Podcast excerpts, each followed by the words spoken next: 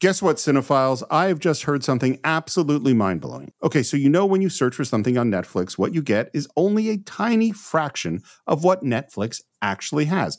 Netflix actually has more than 18,000 titles globally, but only like 6,000 of those are available in the US. So you're missing out on literally thousands of great shows, unless you use ExpressVPN. Yeah, Steve, ExpressVPN is an app that lets you change your online location. So, like, for example, if you're uh, looking for stuff that's from another country, you're based here in the United States, you can actually change your online location to Australia or the UK so you can control where you want Netflix to think you're located. They have over 100 different locations there on ExpressVPN. So you can you can gain access to like thousands of new shows no matter where you live. And this works with many other streaming services too. There, you guys have Disney Plus or Hulu or Max or the BBC iPlayer, which is the one I use. I know I've used ExpressVPN to connect to Australia because I really love this show called Have You Been Paying Attention? I just put myself in Melbourne and I get access to it. You sign up using your email, but you immediately get access to the stuff. I've used the BBC iPlayer to watch a number of shows there on the BBC, like Law and Order UK and others. And sometimes this show Guilty that I love that uh, screens there when the new seasons pop up because it takes like four months to get them on PBS. I watch them there using ExpressVPN, and it's incredible how easy it is and how simple it is to use. So, why should you use ExpressVPN? Well, first of all, it is super fast. That means you can stream everything in HD with no buffering. It works on any device. So, I'm an Apple guy, which means I've already installed it on my Mac, on my iPhone, on my iPad, and on my Apple TV. I'd install it on my Apple Watch if I could, and it encrypts your data. Now, this is hugely important because it protects your privacy and your security to keep you safe from hackers. So stop missing out on great TV and get thousands of new shows with ExpressVPN. We got them to give you guys three extra months of free use when you use our special link, expressvpn.com slash cinephiles. That's E-X-P-R-E-S-S dot com slash C-I-N-E-F-I-L-E-S to get three extra months completely free. Hi, this is Steve. We've had a lot of great discussions on the Cine-Files. Deep ones about serious films and serious subject matter like racism, violence, and crime. Heartfelt ones inspired by movies that make us think about family, childhood, love, and loss. We've had geeky conversations, silly conversations, and technical conversations. But I don't think I've ever had so much fun talking about a movie as I did yesterday discussing Back to the Future with John and not one, but two of our favorite guests, Shannon McClung and Michael Vogel. Seriously, the four of us could not stop laughing, and it's no wonder. Back to the Future is not just a technical masterpiece, it's brilliantly crafted, incredibly funny, well acted, and totally unique. So, if you haven't seen it, what are you waiting for? Run, don't walk to cine-files.net and pick up that great Blu ray collection of all three films or stream it through Amazon Prime. Then come back on Friday for part one of what I guarantee will be one of our most entertaining episodes ever. Back to the Future with special guests Michael Vogel and Shannon McClung only on the Cine-Files. Wait a minute. Wait a minute, Doc. Uh, are you telling me that you built a time machine? Out of a DeLorean? The way I see it, if you're gonna build a time machine into a car, why not do it with some style? Besides, the stainless steel construction made the flux dispersal. Look out!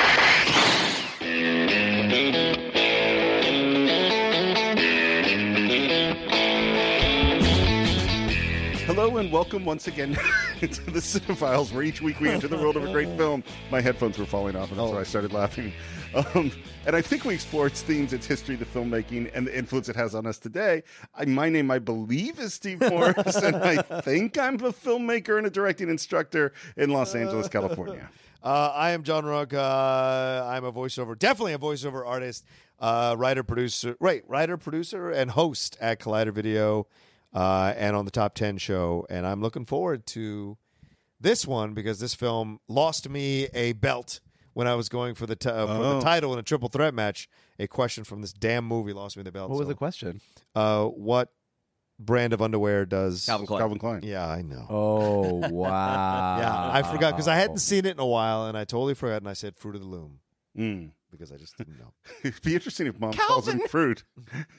How are you? How are you feeling, fruit? Why do you keep calling me that? Oh. this is very homophobic, mom. Oh wow. So you might have noticed that there are other two other voices with us, and we are welcoming back to the Cine-Files two of our all-time favorite guests: uh, animation writer and producer Michael Vogel, animation writer and actor Shannon McClung. Welcome back to the Cine-Files. Hey, thank you, Steve.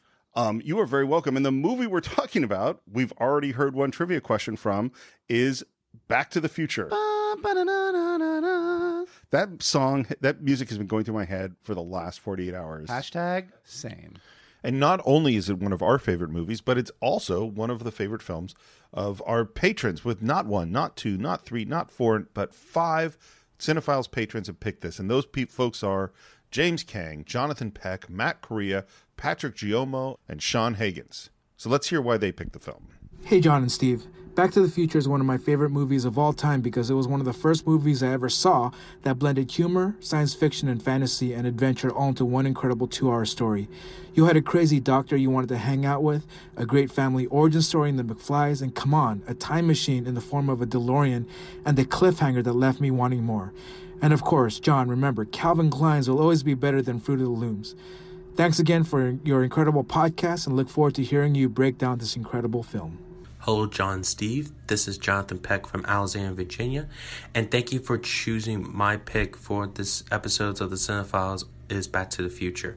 It made me influence myself to become to make movies in the first place and make me want to become a filmmaker someday. Hi, John and Steve. Sean from Minneapolis, Minnesota here. Excited to hear you guys talk about Back to the Future. Not only is this a childhood film of mine, one I probably watched easily about 50 times, but it's a film that has remained one of my all time favorites into adulthood. This is due to the wonderful characters of Marty and Doc Brown, the incredible cast, the direction by Robert Zemeckis, and of course, the screenplay. This was one of the first films to teach me about basic screenwriting, about setup and payoff, and building tension. It also is one of the films to really influence my love of 80s films. It's a perfect blend of adventure, comedy, suspense, and of course, sci fi. Great Scott! I can't wait to hear you guys talk about this masterpiece. I, I'm so excited to talk about this. I we, we've handled a lot of heavy movies lately. We've dealt with some heavy issues, Yeah, we and I'm so happy to go back to the future right now. This is one of my favorite films. Um, John, do you remember how you first came to it? Yeah, I'm saw it in theaters uh, with my family. I'm sure we all went together to see back when you could go with your family. Like I was right at that edge where I was sliding out of like going to films with my family and being a teenager going with my friends. I was at that age. I remember this being one of the last few films uh, to I that I went to see in the theater with my family and enjoyed thoroughly as a family. Uh, and talked about it so much afterwards. But it, I will say this: I will admit this: it has never had the hook in me that it has had with other people. But I've always loved the film and appreciated the series. Um, but it's never been like one that I go, oh, I got to put on it whenever I'm flipping channels. I got to watch it. I got to watch it. It's never been one of those for me. Right. Even though I love the film thoroughly. Right. Um, Michael, do you remember how you first came to it? I do. I am much younger than John Rocha. Oh boy. So I Wait, that means you're very even much- much much younger than me. I am. Um, Uh, I uh, but I was I was at that age where you were still going to the movies with your parents, and I think I was like, I mean, if it's 80, 85, I was eight years old. Sure. yes, you were Yeah, eight. I was eight years old. Uh, He's doing math on his You were fingers. seven. I literally had to count. It came out in July. Your birthday's in December, so you were probably seven. That's so sweet that you know my birthday. Oh my God.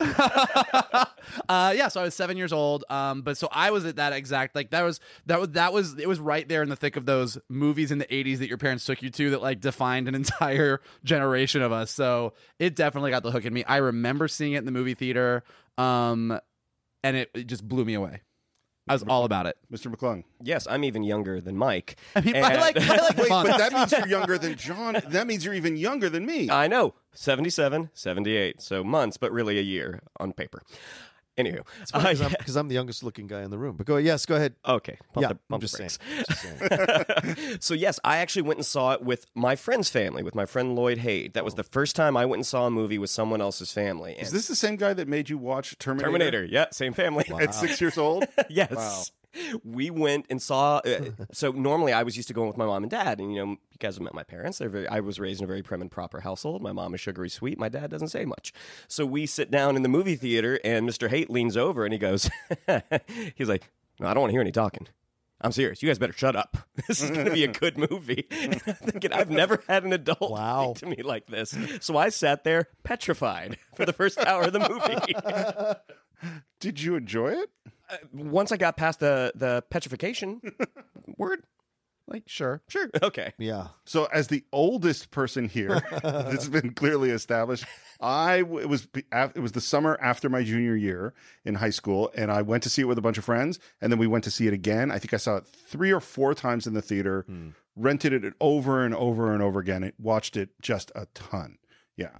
Um, talk a little bit about pre-production. It started when Bob Gale, who's Bob Zemeckis' partner, so we got the two Bobs, uh, went on, back to a high school reunion, and f- as he was at his folks' house, he found the, his dad's old yearbook from high school and saw that his dad was senior class president, and he had no idea that his dad had been senior class president. He went, "Man, I wonder if I would be friends with my dad if we were in high school together." He goes back to Bob Zemeckis and just says this idea, and Zemeckis goes, "You know, it'd be really interesting. What you know, what if mom was saying all these prim and proper things, and then you go back to high school with see her, and she's nothing like that." And She's that is that is the origin of the movie Back to the Future. And they go in and pitch it. And by the way, the reason it's set in 1955 is just mathematical because hmm. that's the right age from 1985. But when they started, it's 1980, 1981. They go, they pitch it at Columbia, they sell it in the room, and Columbia says, go write it. It takes six months to write because they have a process that is the way collaboration is supposed to work, which is that they argued a lot. And they didn't argue to win and they didn't argue to get mad. They argued because both of them passionately wanted to make the best script that poss- hmm. possible. And they kept saying, not good enough. That your idea is okay. It's not good enough. We have to make more. And and one of the things they did, which I think a lot of different ways to write a screenplay. One of the ways that I don't do is writing everything down on an index card and putting it on a big board.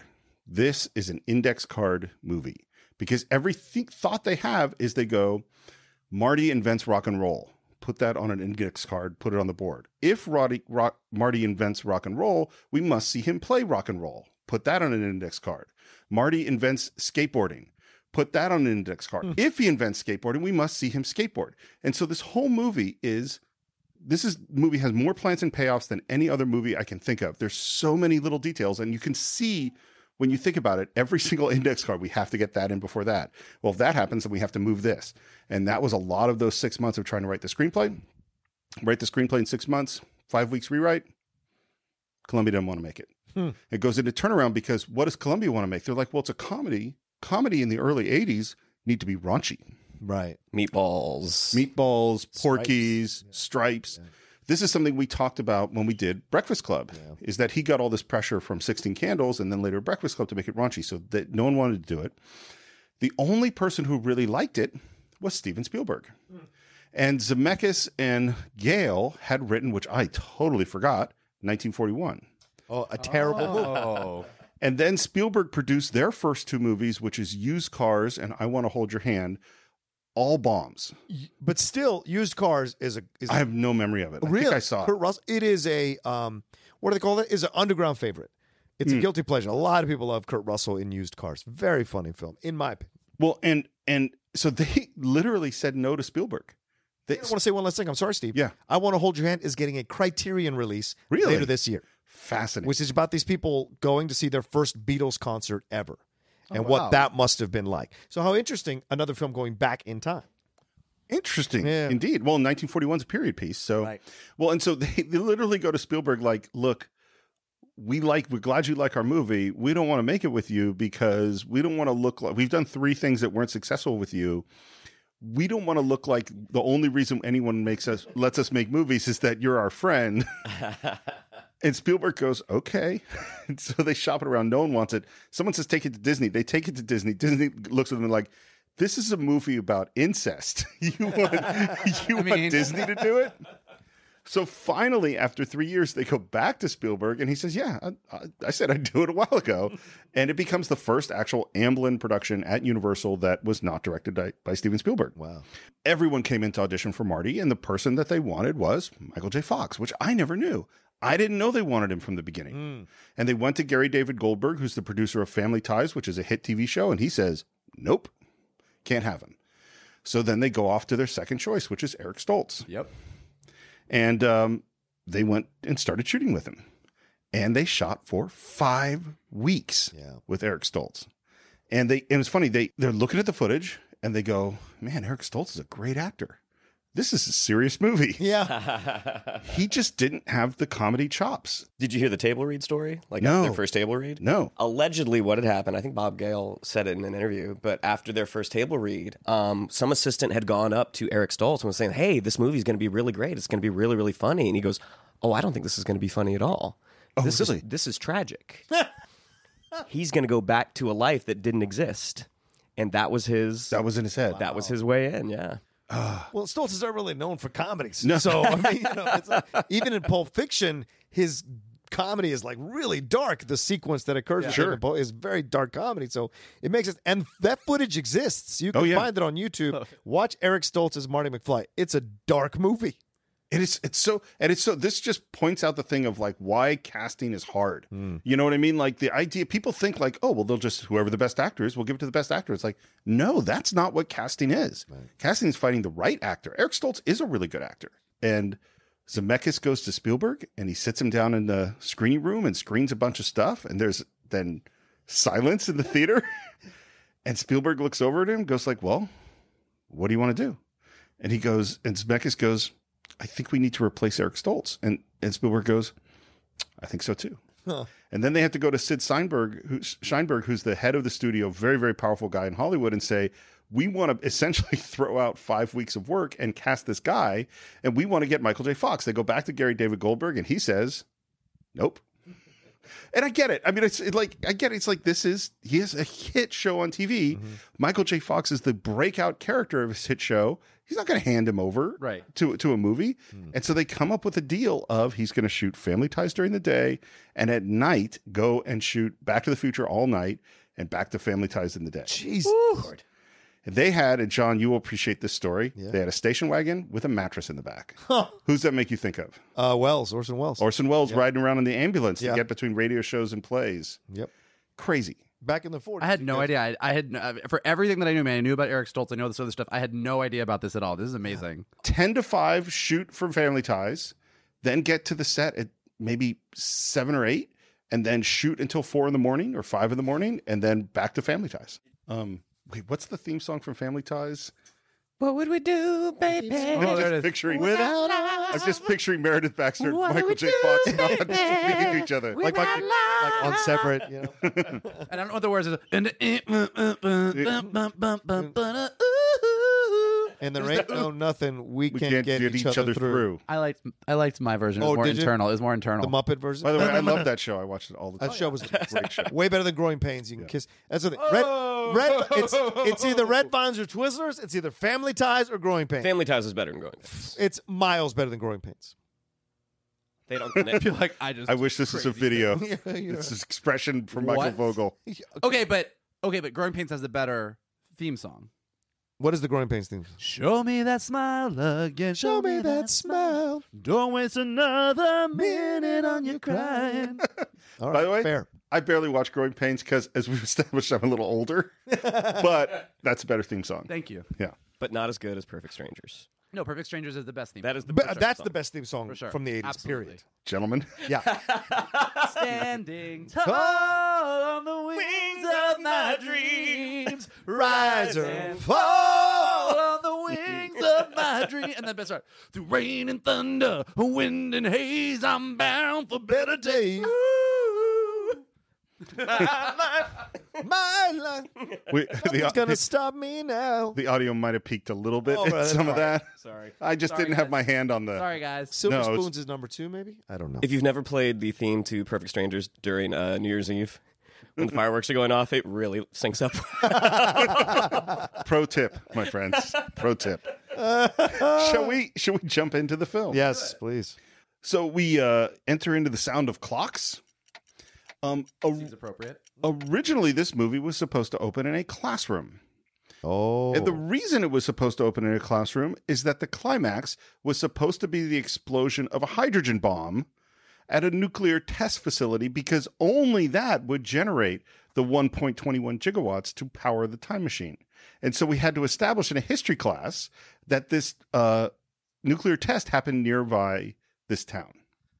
That's fascinating. I I always I always do love this whole thing. Like when you see something that's so perfect, the way that I feel like Back to the Future is, where you hear the earlier versions and you go, "Yeah, that tracks. Like that makes sense." Like it is a very like we're gonna open in the classroom because we need to get this information out really quickly Right. and really clearly so that the audience knows this later. Like you were saying, like the whole note card thing. Yeah. and they do the same thing in the opening of this movie once we get into the into Hill Valley, but in a different way with what ultimately they figured out, which is way cooler. way cooler. And part of the reason they didn't do the nuclear test, because Spielberg loved the whole nuclear test, was money. It was just way too expensive. They wanted to do something to do in the backlot. And I couldn't confirm this, but it cost three million additional dollars to switch to Michael J. Fox on a fourteen million dollar budget.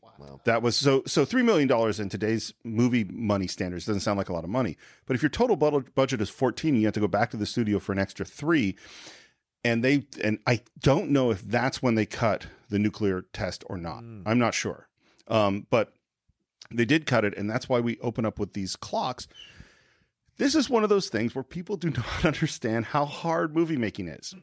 Try to get 20 clocks all to click in sync. They had like 20 guys, one on each clock, lining them up after every single take to get them to all be on the same time because those pendulums are swinging in sync. Yeah. Like that is really, really hard as we go by these clocks and we see pictures of uh, Edison, Einstein, and Ben Franklin. And we see a newspaper article saying that the Brown Mansion was destroyed. This is all really important um, uh, setups for things. Uh, by the way, we also see that Judy Taylor did the casting, one of the great, great casting directors of all time. We hear about a Toyota sale. Everything that is in this movie is important. Like there's nothing really wasted as we go by. I mean, in the opening like ten minutes, and like like I said, when we, when we get into them in Hill Valley and him in school and everything, like I was thinking of this when I was rewatching it. That just like there's something amazing about uh, like as a writer, I do not have economy of storytelling. I constantly overwrite everything and write way too long. And so watching something like this, you're just like every single thing, whether it be a visual cue or just a mention here, it's all brought up, it's all set up for you, and it's all done in the quickest, Really shortest, fast. most like it's like it's like strategic way possible, and it's amazing. Um, we go back a coffee maker that pours water into a hot thing, but there's no pot. We go by a toaster that's burning. We're in kind of this Rube Goldbergy sort of invention contraption. Then we go to this robotic arm that grabs a can of dog food, opens it up, and pours it really disgustingly into a bowl. Again, this is so they really did build a robotic arm and an automatic dog food can opener. And when they practiced it out, it worked perfectly. And then they didn't get the rights to the dog food that they had been using to put on camera. They got rights to other dog food for product placement. And when they did it, didn't work. The dog food stayed in the can. And so there is a dude just off screen with a blowtorch heating up the can of dog food right before the camera gets to it so that it's hot. So when it flips over, it pours out. Again, filmmaking is I wanna weird. meet- I want to meet this guy in a bar in Hollywood today. Like, I used to work in Hollywood. What did you do? Let me tell you. You seen Back to the Future? Yes. I made that dog food. And then and then we see uh, the door open and we see feet and they're putting like a key under the mat and in comes some legs with a skateboard. Not michael j. Fox. Ah. because he's only working half days. Anything they could shoot that wasn't him they did. So this is a, another guy and we see him kind of kick the skateboard across the room which stops by hitting the box of plutonium, which we have heard on a news report that I didn't mention that some plutonium has been stolen, possibly by some Libyan terrorists. So, as you say, a lot of info right in this shot. And then we go to him, this guy flipping some switches, turning some knobs. We hear the hum of a powerful something or other. We don't know what he's doing. We see these meters starting to peak. He's turning everything up, turning on the overdrive, and then we see him plug something in, and we're in a shot behind him, and we see the world's giant, biggest speaker, and he strums his guitar, and what happens to him? I mean, massive explosion. massive explosion. It's not a plu- so great. It's not a plutonium explosion, plutonium explosion, but it's an explosion. Plutonium. Plutonium. Do we think that the the shot from behind? Do we not is would that not have been Michael J. Fox? It was not. Wow, that's crazy. Uh huh. I'm I'm fairly certain it's not. The first sh- shot of actual Michael J. Fox is when he drags himself out of the debris and says, "Rock and roll," as opposed to like, "I'm deaf," which probably is more likely what would have happened. That's what it's like when you're 15. Yeah, everything's rock and roll. Everything's rock and roll, son. And uh, then Or he gets 16, however loose. he gets a phone call, and it is from Doc Brown, and we hear and Buddy. Buddy. And then this might be the silliest little setup is that the clocks all bong eight o'clock. And after Doc has asked him to meet him at 1.30 in the morning at the Twin Pines Mall, he says, uh, Marty says that they're all eight o'clock. He says, Oh, it's perfect. They're exactly 25 minutes late. I, it's funny because like, like, like I actually took a good several minutes to go. What, what, what did he actually like? Did he put them all in the DeLorean? No, he doesn't have enough plutonium. Like, I literally spent more time than I should have trying to figure out what experiment he did with all of those clocks to get them all behind. And I was like. "Eh, okay, I'll give it to you, Doc Brown. You're smarter than me. But like, I, I could, for the life of me, I was like, "What? What could he have done?" I, I think that, that the two Bobs wanted Marty to be late for school, and they had to figure out how to do it. Oh, fair. Uh, and he is late for school, and we get our skateboarding montage. Dun, dun, and, and our Dun, first dun. Huey Lewis. song. dun, dun. Huey Which Lewis, was a staple Huey Lewis, the unsung hero of Back to the Future. Absolutely.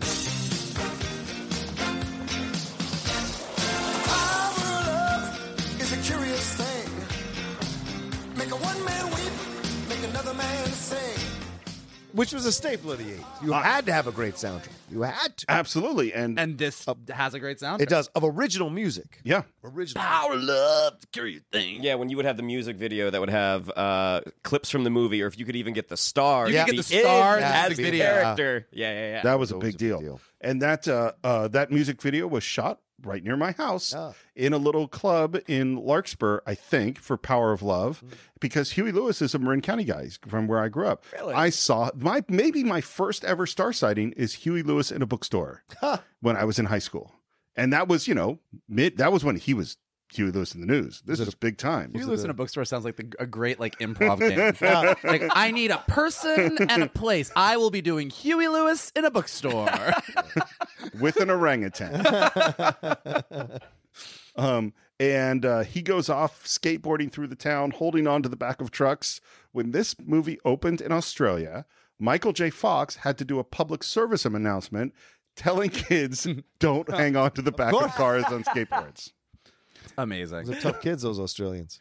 But this is also a very brilliant way to give you exposition about the town. Exactly. Just genius how they show you what everything is laid out, where he's going, what he's doing, and also give you a little hint into his character in that he's a bit of a rebel rouser. He's a bit of a rebel. He's a bit of a kind of you know he's he's he's a normal kid who likes to break the rules just a little bit, not little a bit. lot, just a little bit. And, and uh, as you were saying, John, we see the town. The town is messed up, and part of the way they do this, just uh, in terms of efficiency in filmmaking, is they shot the '50s first.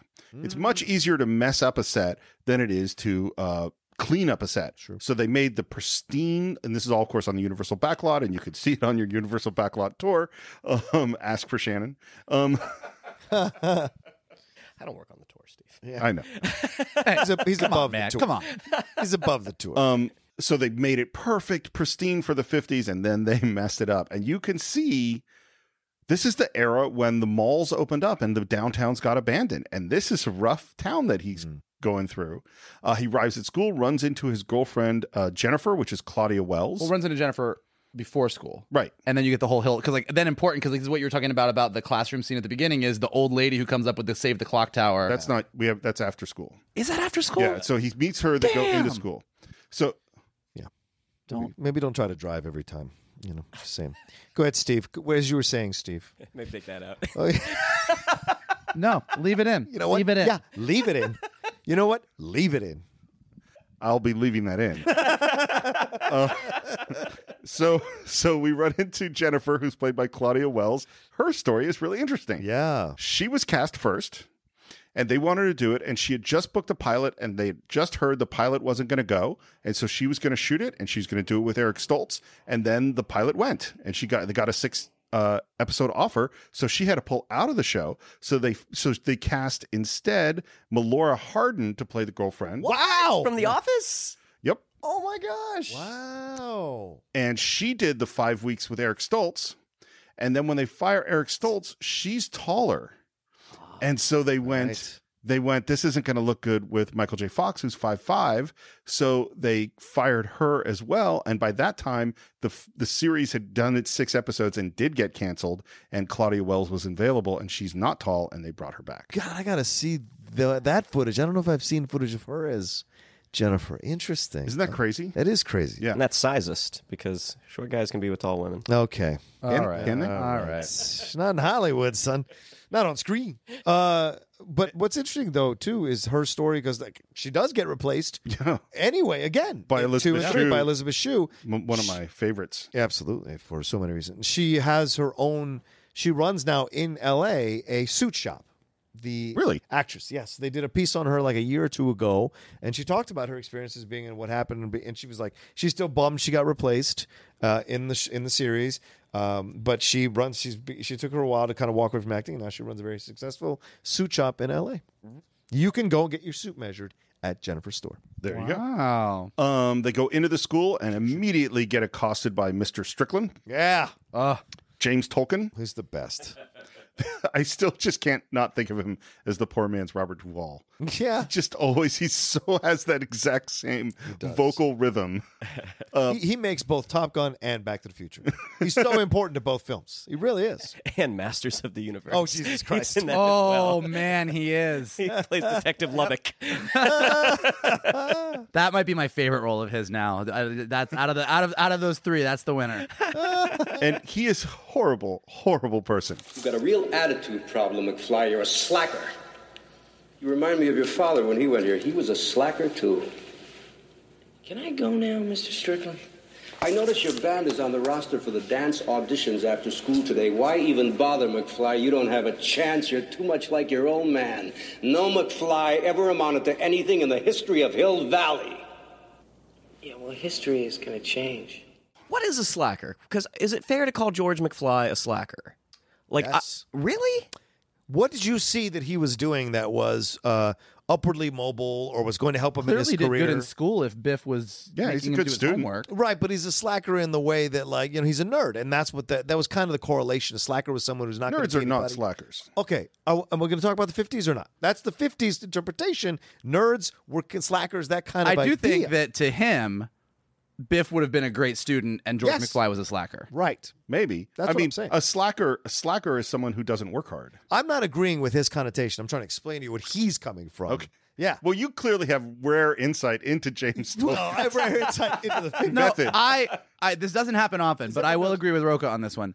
Um, I, such a such a liar. I uh but no, I do think that in terms of like the way the whole movie is set up, like Biff is successful and George McFly is not. For high school. But I'm saying no, even like Well, when we in- meet them, but when we meet them in the Biff is- present Oh, day, right, right, right, right. Biff is successful Right. George, by by building his life and his career and everything on on making George do everything. Right. And George McFly is not successful. So in terms of the way they probably were perceived in high school, that true. led all the way to adulthood, Yeah. Biff is hey.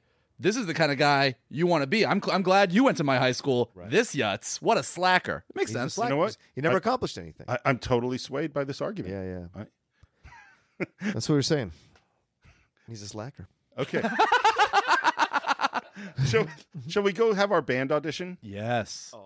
Oh, by the way, one last thing. This is how principals were in the 80s, kids. You guys Oh, got it lucky that you'd get your butts fondled by these principals now to make sure nothing happens. happened. Well, I Wait, wouldn't- I did wouldn't I say say that wrong? Did that come out wrong? You guys are lucky. Um, you guys are lucky that principals can't even touch you. In the old days, Still, am I wrong on this? I feel like I'm trying to get my point. Back in the old days, I got touched all the time by my principals. His name was Michael Jackson. No, they used to spank us Oh. all the time and do. I mean, they used to do. Principals used to come in and make you feel like dog shit all the time, and the parents were okay with it back then. It wasn't, you know, principals nowadays. They can barely say two words, cross words to you without like a shit ton of evidence and video. stuff. When did you just become an angry old man? Just tell- when? Are you kidding? It's been about 10 years. oh, in my day, My day. principals fondled my butt and kicked me out on the street. That was because they didn't want me to be a slacker. So, so the audition, Huey Lewis is in it. yes. Everyone. this was like this was like the big like if you could like as Shannon was saying in the 80s if you could get one of the stars in your music video Yes. and you could get a part in the movie that's like you're winning big time And he was nervous about this. Did you did you know this? Huey Lewis? No, yeah, no. he was nervous about it because he was just like, "You're you're playing me as this nerd. I'm the cool rock guy. Like Yeah. th- this could ruin my image." Of Huey Lewis? yes. We're talking 85 right now, man. they were a fucking bar band. What are you talking about? Oh, I love it. So good. Um, this is not freaking Motley Crue. It's Huey Lewis. You don't tell Huey that. Yeah, oh, sure. sure. I want a new Huey Lewis. drug. By the what way, a slacker Did you listen to the, the Marc Maron a long time ago? Did an interview with Huey Lewis? Yes. It's a great episode. His life is totally fascinating. yeah, Huey is. Yeah, awesome. he was an interesting guy. I had no idea about all this stuff. Uh, Michael J. Fox did know how to play guitar. He had been in bands. He also skateboarded a lot as a kid. Mm-hmm. Uh, and the other guy on the stage with him is his guitar coach, who was helping him during the movie to play well. Um, and Huey Lewis stands up with his bullhorn and says, Oh, fellas, I'm afraid you're just too darn loud. um, and now we're in the thing that you were talking about, where we're in the town square and we see We the woman got to it we see the woman raising money to save the clock tower and she's got her can that can that she's banging around and he's and then this is and we also see re-elect Goldie Wilson Yep. another little plant that we have to have So good. And this is where he goes through the thing that you were talking about of he's never going to play in front of someone what if he gets rejected he's got a tape and then there's this moment where he says All right, okay, Jennifer. What what if I send in the tape and they don't like it? I mean, what if they say I'm no good? What if they say, get out of here, kid? You got no future. I mean, I just don't think I can take that kind of rejection. Jesus, I'm starting to sound like my old man. and, and I just love the way they set up like this whole like I would like to play guitar on stage at school. I don't think I'm good enough. What if I'm never good enough? Which we which directly comes from his pants and like I'm just like my dad. Like Yep. those things all just hit boom boom boom boom boom. Uh and you're just like, all right, we are set up. And like when you know the movie and you're watching it, you're like, yep, like if you you just set up all the pins and we're just gonna knock them all down. Like it's good to go. What do you? Oh, sorry. What were you gonna say? Well, I was just going to say that the thing about writing is that exposition is the hardest job I think in writing. It's like I got to get this stuff out, and and to get it out in a way that is entertaining and that it's not sloggy, where the audience doesn't feel like it's told being told what's going on, is so hard. And they do so much in this movie. Mm. And what they said about it was that this writing was not fun. This was heavy lifting, start to finish, super, super hard. And so people who have this image of, oh, it must be fun to write a fun movie. No, this is hard, hard work. And this is also where they established the truck and the idea that Marty's mom is super strict. Yep. I think she was born a nun. Yep. Right. and again and and again like like we were saying like it just it's it's every single line is necessary. Mm-hmm. Like when you break that down and you watch the scene like the woman comes up and says save literally she's like save the clock tower. We want to keep it exactly where it was when it was destroyed by lightning on this night specifically at this exact time and here's a flyer and just and you're like Right.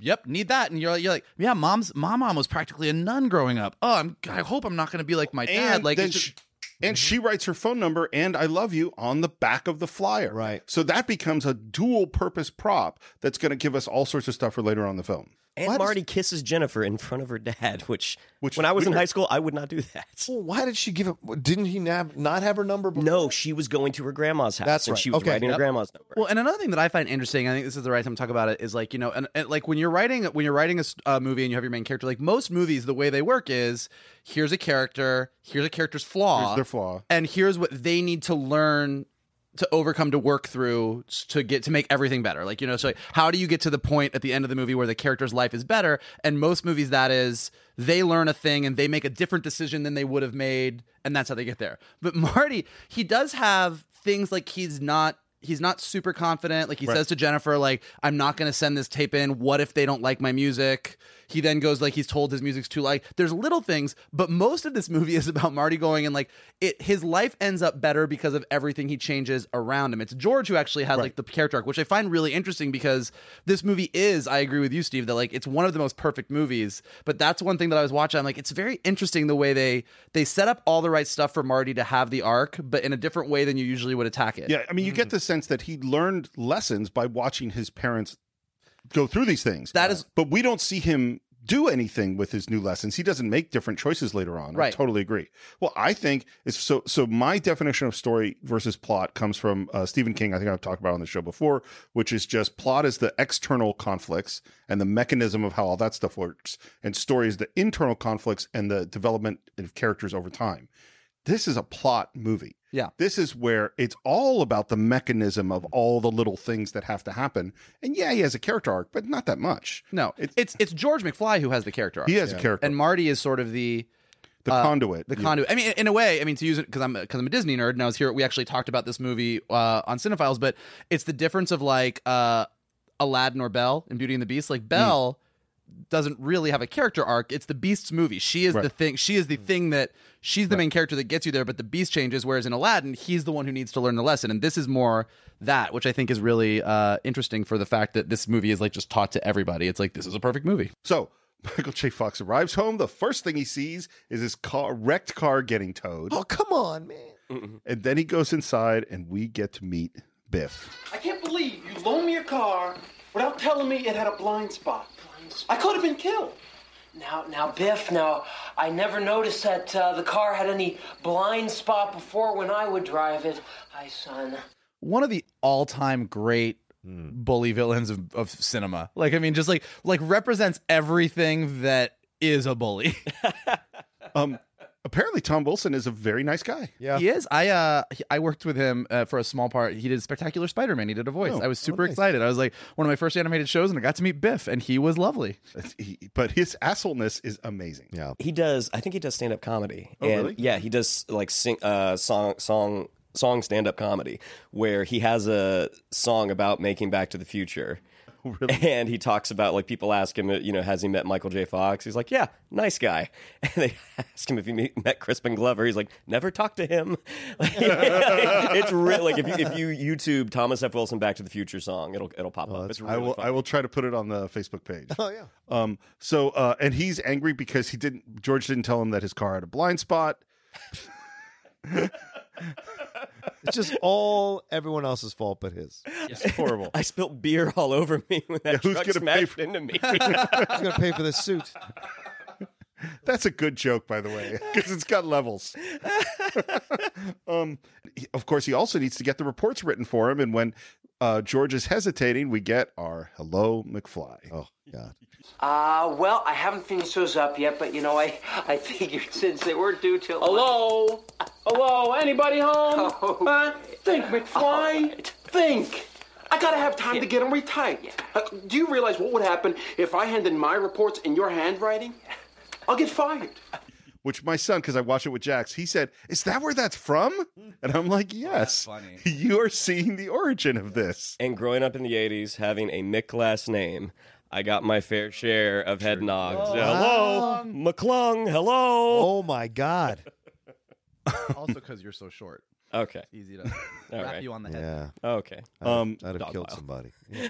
And this scene is this exact scene is going to get repeated later on, including the oh, I had to rewrite the reports. I can't turn it in in your handwriting, and I sleep in on Saturdays. And and that's that's sort of something that's like really indicative of the Back to the Future series as a whole. Is they they got they got three movies of mileage out of repeating scenes almost specifically. Yeah, yeah, yeah. But like in a good way. Like like it's it, it works really well. And like this is one of those first moments where like we're gonna see this, we're gonna see it again in a little bit. yeah, it doesn't work for me in the sequels so much. We the sequels are a different thing and we could talk about them another day. Let's just focus on our Yeah. love for this first movie right now. Thank you for keeping us on track. Well, once again, what they do here, story wise, also is uh, he is the hero in every situation he's walking into. Right, everybody else is terrible to Marty, and that's how you make your lead a hero.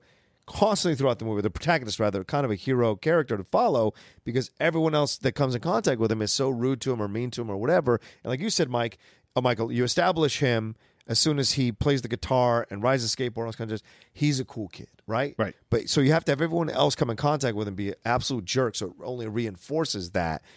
The first scene of Biff is him being an absolute jerk, right? The first scene of Principal is him being an absolute jerk. Oh, yeah. And so, and the first scene with the parents, them being absolutely, except for of course Lea Thompson, is being like just super weird to him or nerdy to him. So he is he is elevated by the fact that everyone else around him is not good to him or is not uh, doesn't hear him or understand. Well, and Lea Thompson confirms what uh, Marty said about her earlier because they talk about Jennifer Right. calling. It's like I don't think girls should call people. girls I should never call boys like that. right, exactly. Um, and, and and one of the moments that happens with uh, with Biff and Crispin Glover is you see him making a fist or like doing this thing with his hand, which is sort of the exact same gesture he does, and and it's so watching it multiple times you go like, oh, he is thinking about hitting Biff. He has probably been thinking about hitting Biff for 30 years. thirty years, uh, and he apologizes to his son. I know what you're gonna say, son. And you're right. you're right. But, uh, Biff just happens to be my supervisor, and I'm afraid I'm just not very good at confrontations. That's a thing. it's so sad and you're just like that that is you get that moment of just like this guy's so pitiful and he just has no backbone even to his own kid like he just he just backs down from everybody S- oh, poor george mcfly So here's the thing that's also interesting to me. It's ironic that Marty is essentially the black sheep of the family, and buys, but in a way that's reverse. Because Marty's the cool kid in the family, right? Right. His the brother's in jail, the sister's not is a No, the nerd. uncle. The the uncle's uncle- in sorry, jail. the uncle's in jail, but the brother and the sister are super Brother, nerds. yeah, the brother works for uh, fast food. yeah, fast food, and the and the sister can't get a date. yeah exactly Right, same right. thing like you get you get home and it's literally the family version of this scene in town square where you just get yeah Yeah. brother brother does fast food sister can't get a date right. Uncle's in jail didn't make parole But she's wearing the mom jeans or the mom look. Uh, uh, Lea Thompson is. Dad's a super nerd. and, and having a healthy pour of vodka Yeah, and she drinks, so Yeah. she's All- just all- like, they're all- "Hey guys, he didn't get out of jail." Yeah, they're all in essence uh, kind of pseudo on the way path to being losers or losers already. No, I think There's that There's is- no path to being term- yeah. losers. Well, His family are losers. But fair enough. And but he, somehow he's the cool kid who knows how to wear the right jeans, the right shirt, the right look, the right fashion, all that jazz. So in a way, uh, to me, it's like it's like a reverse black sheep of the family. He's actually the It's also like reverse. Like most movies, That rarely happens. When you're when you're like when you're setting up like like let's just do the cliche movie today. It's like everyone in my family is cooler than me. Right. Everyone, I'm the one who doesn't fit in. I feel like an outsider. And you're right. This is literally the reverse of he's like.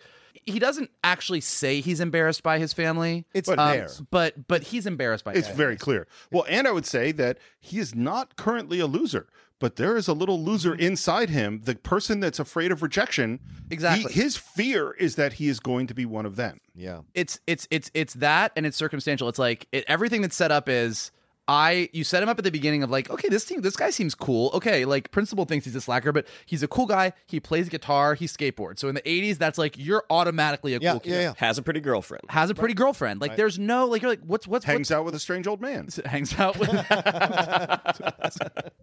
like those principals John used to hang out with Oh boy. Let me tell you. Um, Buddy, come here, sit on but my then hand. and then you and then you you get you get home and you go I mean you go mom doesn't want me hanging out with my girlfriend Right. alone. Uh dad is a loser and the car is wrecked.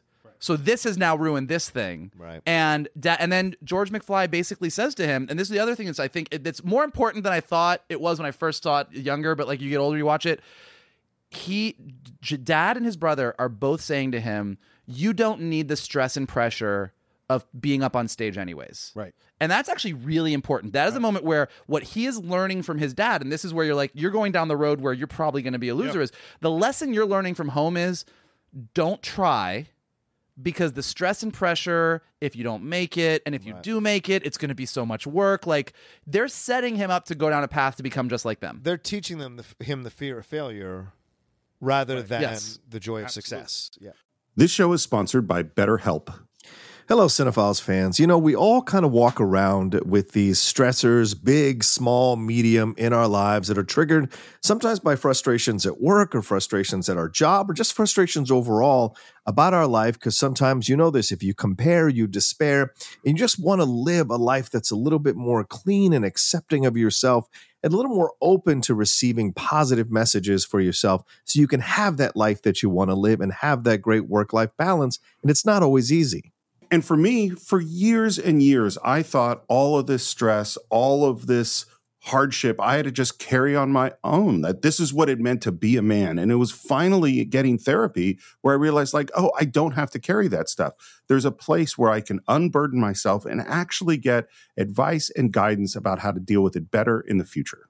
Yeah, Steve, you and I have spoken very proudly about how therapy has helped both of both of us deal with our stressors in our lives. And if any of you are listening to us who are thinking of starting therapy, well, give BetterHelp a try. It's entirely online. It's designed to be convenient, flexible, and it's suited to your schedule. All you have to do is to fill out a brief questionnaire to get matched with a licensed therapist, and you can switch therapists at any time for no additional charge if things aren't working out, which I think is a great benefit.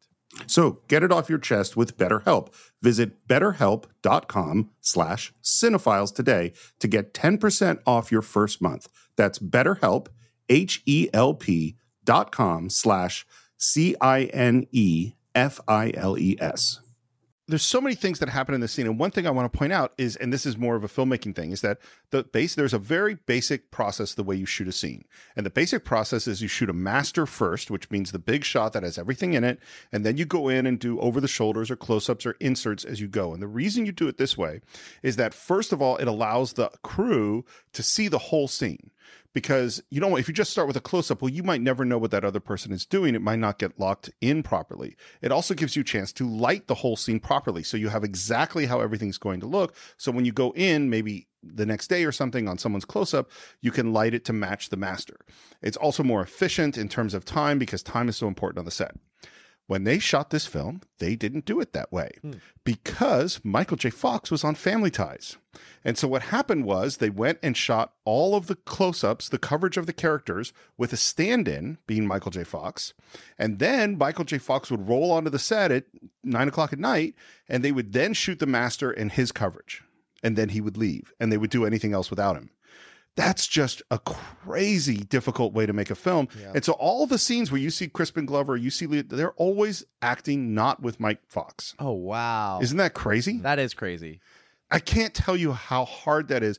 And it also shows why Zemeckis has the kind of a brain that can do Back to the Future 2, where you have all these multiple, where you have to keep Oh, so much in your point. head, or to do Forrest Gump or things like that, where there's so much complexity and the way you shot it. That means the director has to be able to visualize the movie and it's not really being in front of him.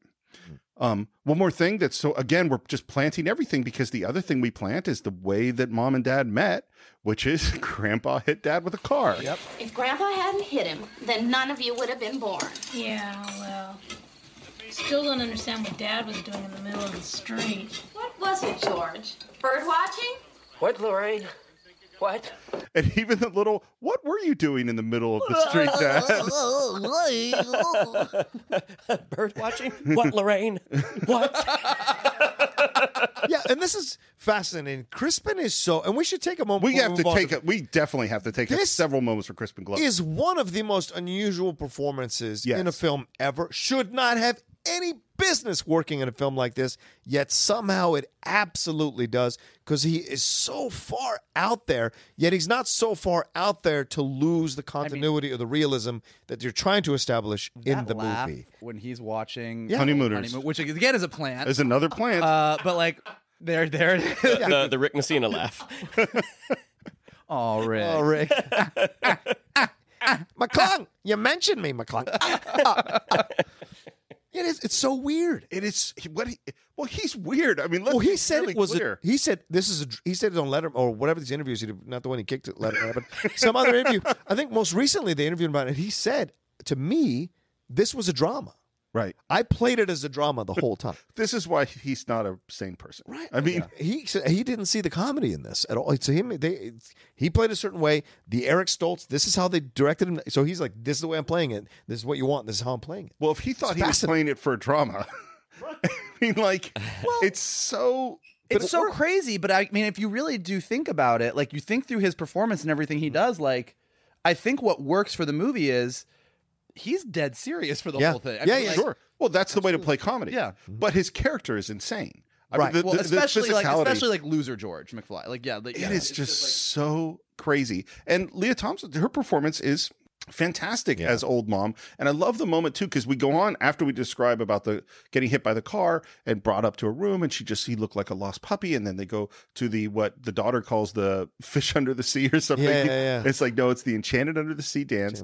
And she describes like them having their first kiss. And then she looks at him and she says, And it was then that I realized that I was going to spend the rest of my life with him.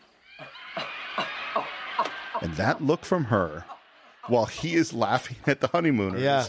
is and she has her big glass of vodka is so sad. It is. And I wonder how many moms at this time who watched this movie felt the same way about their husbands. Like, they didn't turn out the way I thought. Strangely, but it sure was a Karen- beautiful. Karen was drinking a big glass of vodka when we were watching this film.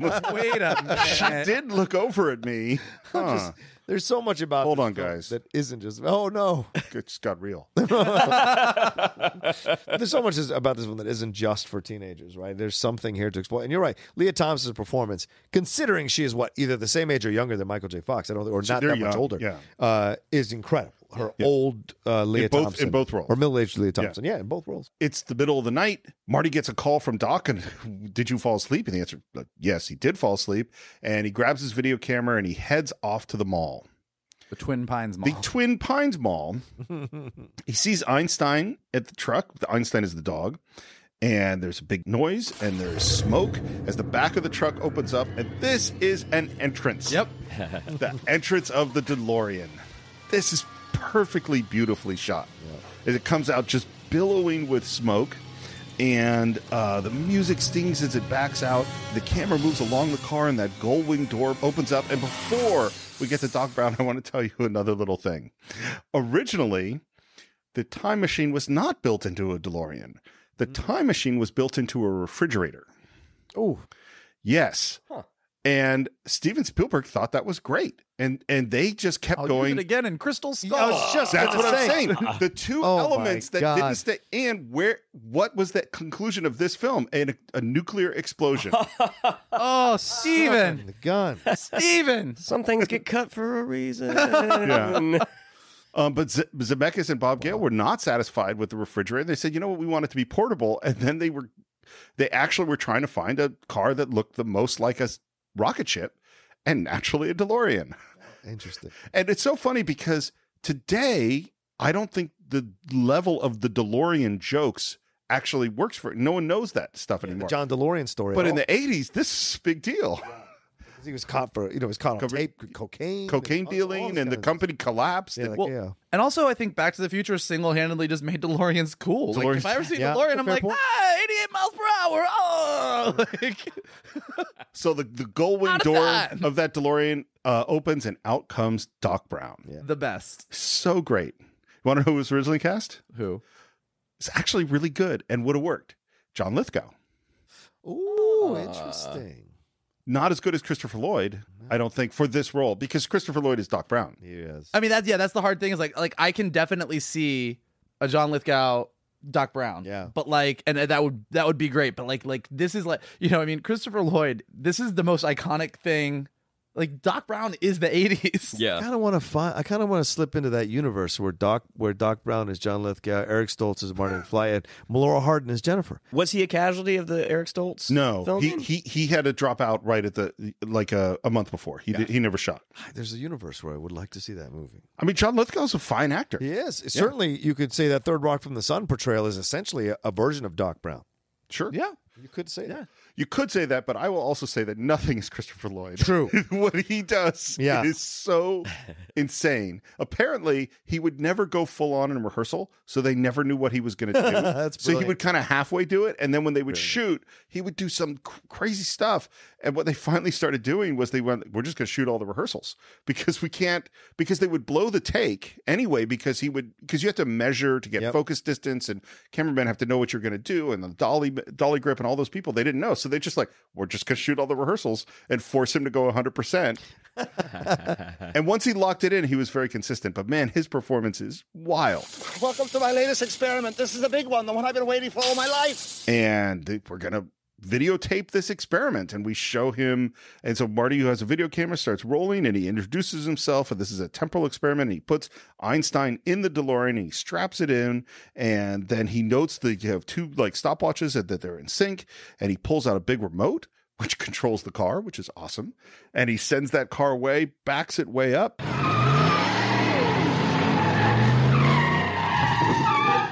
My calculations are correct. When this baby hits 88 miles per hour, you're gonna see some serious shit. and every little kid in the 80s, he said shit. and then in the edited for TV TV version, you're gonna see some serious stuff. I don't know what is the purpose of having him spin the wheels for like 30 seconds before the car actually also, goes. let's talk basic science safety. I Oh, get boy. it. Oh boy. You're gonna hit 80 miles per hour. It's gonna disappear. Maybe just don't have it drive right Don't at you. stand though. right- Like you know, I get it. It's cool. And also, then I love I love 80 special effects. Like when I was a kid, I was like, this looks so real, and I'm like, you're standing in fire, and I don't know. Like, why is your foot not on. Why fire right now? fire? Well, there's the moment too where Marty starts to step out of the way of the oncoming Yeah. car, and Doc gives him a look, and he steps back in. I'm like, no, there's literally a car coming towards me. I can actually videotape this from over here. can dude. go over here. I'm good. We'll get the same effect. Um, but the car does disappear, and Doc is celebrating. And of course, Marty at first thinks that he disintegrated Einstein, which he didn't. Jesus Christ, Doc, you disintegrated Einstein. Calm down, Marty. I didn't disintegrate anything. The molecular structure of both Einstein and the car are completely intact. Where the hell are they? The appropriate question is, when the hell are they? You see, Einstein has just become the world's first time traveler. I sent him into the future. And then we have, of course, Marty's amazing line, which is, Wait a minute. Wait a minute, Doc. Uh, are you telling me that you built a time machine? Out of a DeLorean? The way I see it, if you're gonna build a time machine into a car, why not do it with some style? Besides, the stainless steel construction made the flux dispersal. and then all of a sudden he realizes it's a minute and pushes Marty out of the way, and the DeLorean reappears, now strangely covered in ice. Look out! So where did he go? What do you mean? Where did the dog go? It went a minute forward He in went- time. He went a minute forward in time. There, he wasn't gone for a minute. He just jumped time. Why is he covered in ice? I think the re-entry. Apparently, some effective time Oh, travel. because I, I mean, you've got all the science facts at your fingertips. When I you just say wonder if someone, you've got when an you say someone for goes a minute into the future, like Yeah. he didn't go somewhere else for a minute. He literally went I believe, a minute I believe the future. Doc Brown says it's not where the hell he did he go, it's when the hell did he go. As far as Einstein is concerned, the trip was instantaneous. Yeah. Right. That's And why was his there ice on watch is exactly one minute behind mine. Yes. Right. It's all right there in the dialogue, John. It is. But the ice isn't. Anyway, go ahead. Yeah. And then he opens up the the DeLorean and shows him all the here's a whole bunch of exposition.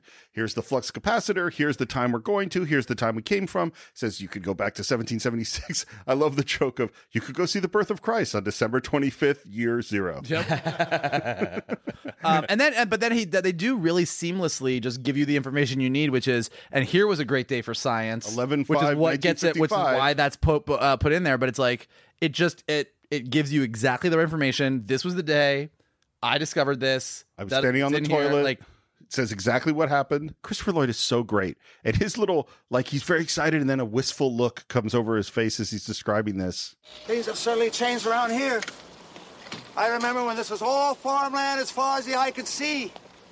Old man Peabody owned all of this. He had this crazy idea about breeding pine trees. Well, and like you were saying, like exposition is always really hard. And when you have an actor like Christopher Lloyd, you can basically be like, just like this happens a lot where you're like, give this character all the exposition because it'll be fine. Right. I mean, that happens a lot where you're just like, let's just do this. And like with Christopher Lloyd, it's like he literally just talks for a few minutes about time travel and gives you all the information you need about the DeLorean, how it works. And you're just like, yeah, Okay. I'm, I'm thoroughly entertained by all this. I'm not bored at all. Well, He and not just that, he also goes, Oh, 30 years ago, this used to be all farmland, and there was this guy who wanted to breed pine trees. Right. You know, all of it. This is all necessary Yeah, it's all information. there. It's crazy. This is, uh, this is heavy duty, Doc. This is great. Uh, does it run like on, on regular unleaded gasoline? Unfortunately, no. It requires something with a little more kick. Plutonium. Uh, plutonium. Wait a minute. Are you, are you telling me that this sucker is nuclear? Hey, hey, hey, keep rolling, keep rolling there. No, no, no, no, no. This sucker's electrical. But I need a nuclear reaction to generate the 1.21 gigawatts of electricity I need. So you actually pronounce the word gigawatts.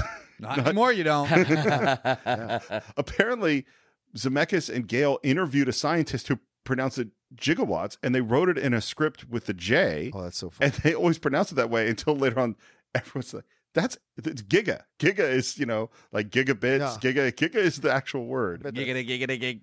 I bet that scientist was like, as soon as he said it and didn't want to correct himself, maybe he's just like, I'm just gonna keep saying gigawatts. Yeah. And What's what? that? I don't. I don't want to get. And now with more exposition, we find that he ripped off the Libyans of their plutonium. Which terrible idea. It's horrible. Built them a fake bomb. Like this, you don't think this is gonna work. come back to get you, dude? Yeah. Look, Doc, Doc Brown knows things about the future, but he doesn't plan well. I mean, he makes some. That's poor what I argue. choices. Doc Brown is He the spent a lot more time getting all those clocks to be a half hour ahead than thinking through this plutonium plan. This is the, this is the coolest version of Doc Brown is in this movie. The second and third not so Well, not even- as cool or fun. My favorite thing This about is this, one of my favorite things about the entire series is he literally says in this scene that he would go to the he would he would love to see how all of these games turn out so he can like Right. play some bets. He, no, And he then- doesn't say. He doesn't say that. He says, "I, I could find out how 25 years of World Series comes out." Yeah. He doesn't Why say anything want- about placing. Okay, he doesn't place bets, but like, but why? But that that's the when you is laid. say I would like to see how 25 years of World Series games turn out, like Right, sure. there's a I reason agree. for that. And I just find it real. I always find it really funny that like the, the thing they just ha- decided to hang their hat on in the second movie was that one thing that like yeah, Right. it's very like Which, by the way, they say they had no thought of a second movie. They hadn't. That's they, there wasn't No a surprise. Yeah. no that and uh, yeah that I mean that's well documented. I think that whole to be continued thing was just a this will be yeah No, Yeah, the yeah, to be continued thing was only added on the VHS Right. tape. It's not in the actual. That's one of those release. urban things, like the urban legend things, like the Bernstein Bears, like how you people, like everyone remembers. You know, I don't know what this is. There's like No there's one like the remembers the Berenstein. Bear. no I know what they are. I've read those books to my so, son. So there's there's these articles that are written like so Bernstein Bears. Everybody remembers it spelled Bernstein Bears, not like E I N, not A I N, but it was never spelled that way, and people swear that that's a mistake. Just like people swear that they remember seeing to be continued. In the movie theater, at the like people will like it, it's it's a thing that's ingrained in their memories to a point where they're like, no, that people will swear to you that they were in the movie theater and that was the first time I saw it to be continued and I thought it was amazing and yeah, not not a thing. Yeah. Um, and Doc is packing up his suitcase to put in the car because he's going to go into the future. What am I thinking of? I almost forgot to bring extra plutonium. How did I ever expect to get back? One pellet, one trip. I must be out of my mind. Which is again another plant, and just as he's going to plant it, uh, Einstein looks over and he goes, "What's that?" I smell terrorists. he smells terrorists. And we turn, and there are the Libyans in a VW bus. All Latinos. All Latinos, are they? All Latino actors. Oh, it's the 80s, man. Yeah, the 80s. It's the 80s. Once you see one brown guy, you see them all. Uh, but such an interesting plot line, though, to have Libyan terrorists. At the time in 85 is a big deal. Sure, Libya no. and all of that. But also, it is like it's one of those things, and uh, you know, I mean, Back to the Future holds up much better than a lot of other movies in the '80s does. But the casual use of terrorists for just like Right. you know, Yeah. in the world we live in today, you're like, if if we're going into terrorism, like this is a serious movie. But Yeah. this is like not that. And you're like, yeah, I stole some. Uh, maybe they wanted a bomb. They wanted to build a nuclear weapon. yeah, yeah. That's why Stoltz was playing. This is tragic. this is super I tragic. think Stoltz, Eric, I what think are you doing? Stoltz had some rare insight. movie about terrorism and science. and a time machine, man. Um, and I might have sexual attraction to my mother. Yeah, I might be sleep with my mom. Dude, that is that's an independent Heavy. film. That's some Oedipal stuff. right That is there. an independent You know film, what? son. Doing the indie dark Back to the Future, Oh, that's what I'm saying. it's not a bad I idea. want into that future. Get Eric. Stoltz to, to play Doc Brown. Oh, do it now. now, man, now Oh.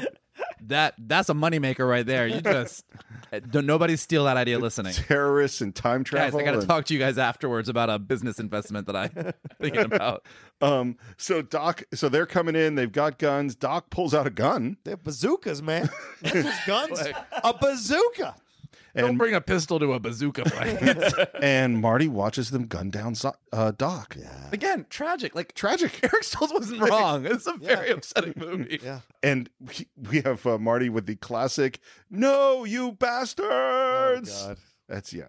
Um, that was some tough acting from Michael Yeah. Fox in that moment. Um, he just put on a full dance set on Yeah, Family it's fair. It's fair. He was Fair. really tired. And he was arguing with Meredith Baxter Birney. he was channeling it. You bastards! Meredith. I was like, how many? Just picturing a bunch of Meredith Baxter Birneys in that VW, In chasing VW. it down. You're trying to kill my career. How many Method outtakes do they have him saying Meredith? You bastard. you bastard. Uh, Robert's like, uh, Like, Michael, uh, uh, Michael. man, you did it again. So We can't put blonde wigs on the terrorists, Michael. so they corner they corner him. They're about to shoot him, and the gun jams, and he jumps into, as we knew he would, into the DeLorean, starts speeding away. There is a very fun car chase in which. Uh, it almost gets up to 88 and then it doesn't and then he turns because you got to tease it a little bit Yeah. and then that big bazooka comes out behind him that he sees in the side view mirror and then he punches it and right up to 88 and slams into a scarecrow and then slams into the barn And I do like, uh, you know, I mean, I, I, it's one of those little things, but I love that we're with him in the perspective. Like, we don't ever see the moment from the outside, like from the what the living see. Like, we don't see that amazing moment again where the DeLorean disappears. We're Right. literally in the car with him. Yeah. We And a see them all. We see a scarecrow. So here's what's interesting about this. It goes to ILM is the um, effects company that's handling all this, and they spent a whole lot of time developing what does time travel look like. And they came up with all this conceptual art and everything you would see as you went through time travel. And finally, Zemeckis said, "No, it's instantaneous. You don't see nothing. There is nothing to see." And I was thinking about this Because you don't go anywhere. because you don't go anywhere, and it's Just literally like Einstein didn't. You went somewhere with ice. I know that much. Um, and I was thinking about it as like, huh, what did ILM do one year later? Right. Which is Star Trek Four, which has the weirdest right. time travel sequence in Oh the history God, of the I universe. about that. Right. that is so. I think I liked it when I saw it in 1986, right. but man, it is a weird. Oh man, can you can you imagine like Marty McFly's head becoming clouds, Nimbus cloud go weird, uh, the Einstein showing up as a cloud formation? That would be brilliant. Um, I just love the idea that somebody a year later was like, "What are we gonna do?" You're like, "I'll tell you what I'll you're tell gonna do. Go get the file." Probably the same guy that lit the dog food. God. I'll tell you what you do. Like. We're working on that on the show. God. It was the Star Trek time travel scene that killed his career. Back to dog food. you need some time travel or some dog food. I'm your guy. So he crashes into this barn, and immediately lights come on in the house. And man, that family got up quick. Oh, yeah. as they come down, they open up the door to the barn. They see the DeLorean, and and the dad goes, "Oh, it's a rocket ship." And the kid goes, "No, Dad, look!" and shows him a comic book, which has like uh, zombies from outer space on it. And I have to tell you a brief story. So Sid Sheinberg, who is the big, super powerful executive, he made several good suggestions, which he suggested that they change the name of uh, Marty's mom from Meg to Lorraine. He suggested that don't call him Professor Brown, call him Doc Brown. Another really good suggestion. He also suggested a new title. He was not happy with the title Back to the Future. He said this should be called Spaceman from Pluto. Oh Jesus! I'm sorry.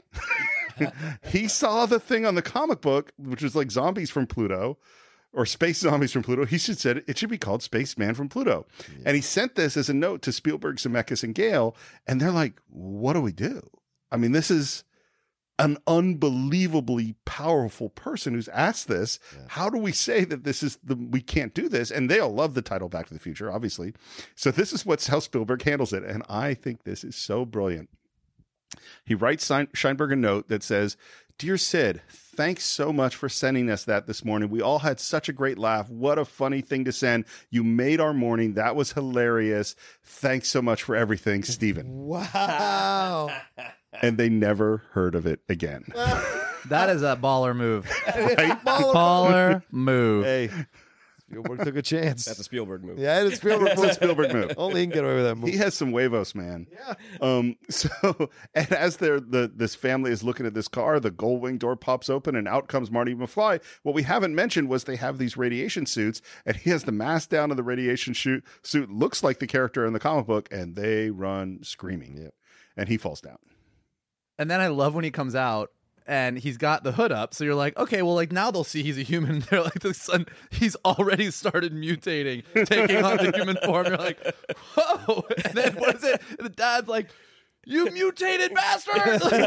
and they open fire on him with a Oh, yeah. shotgun. That's right. He jumps back in the DeLorean. And by the way, they have three DeLoreans. One's the hero car, which is the car that looks perfect. Everything is built on it. Every detail is pristine and nice. The second is the stunt car, which they're like, you cannot show this in close shots, but this is what drives through the barn and does all the things that are difficult. The third is a one for process shots. They've literally cut the DeLorean in pieces so you can be behind Marty looking forward through the, the windshield. You could be on the side looking to the side. Um, and they've just cut the DeLorean all in pieces. So he's in the stunt car right now, drives out of the barn, and at the Twin Pine Farm, what does he do? Takes out a pine. Takes out a pine. Again, it's Boy, so, is that farmer mad. yeah. My pine tree. So he's gotten away and he's driving, and he thinks, okay, this is a dream. I got to get a grip on myself. And then he slams on his brakes because there he sees the Lyon Estates, which is where his family lives. And it is just a big open field. Uh, the entrance gate, which we had seen in the previous scene where he got to his house, and a big sign that says, opening soon, Lyon Estates. And uh, what is it? It says something like uh live in the house of tomorrow today Oh, or something like so that. Like it, like it's clearly set up like these are going to be this going to be this amazing perfect neighborhood and you're like no, it's a real shithole in 85.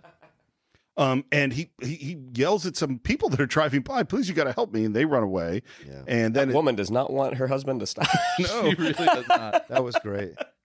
Um, and then of course his car won't start, and he has to push it down behind some bushes, and we go back to Hill Valley to the beautiful sounds of Mr. Sandman. Mr. Sandman, bring Um, me a dream.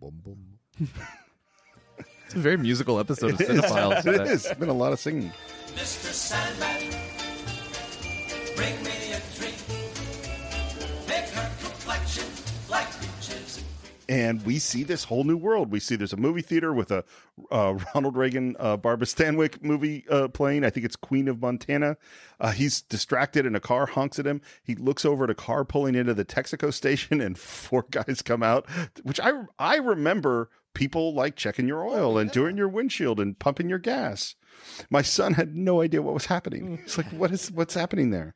Um, apparently, Texaco gave them everything. They, that is the they gave them the actual design of Texaco stations, Texaco pumps, Texaco uniforms from their archives. Yeah, and then the company went bankrupt. So you know, um, we see the big music playing is Davy Crockett and 16 tons. We see a kid bouncing around on spring shoes. We see the beautiful pristine town square, the moving clock tower where the bell goes off, and he sees a guy throw away a newspaper. He looks at it and sees the date, and he's still going, This has got to be a dream.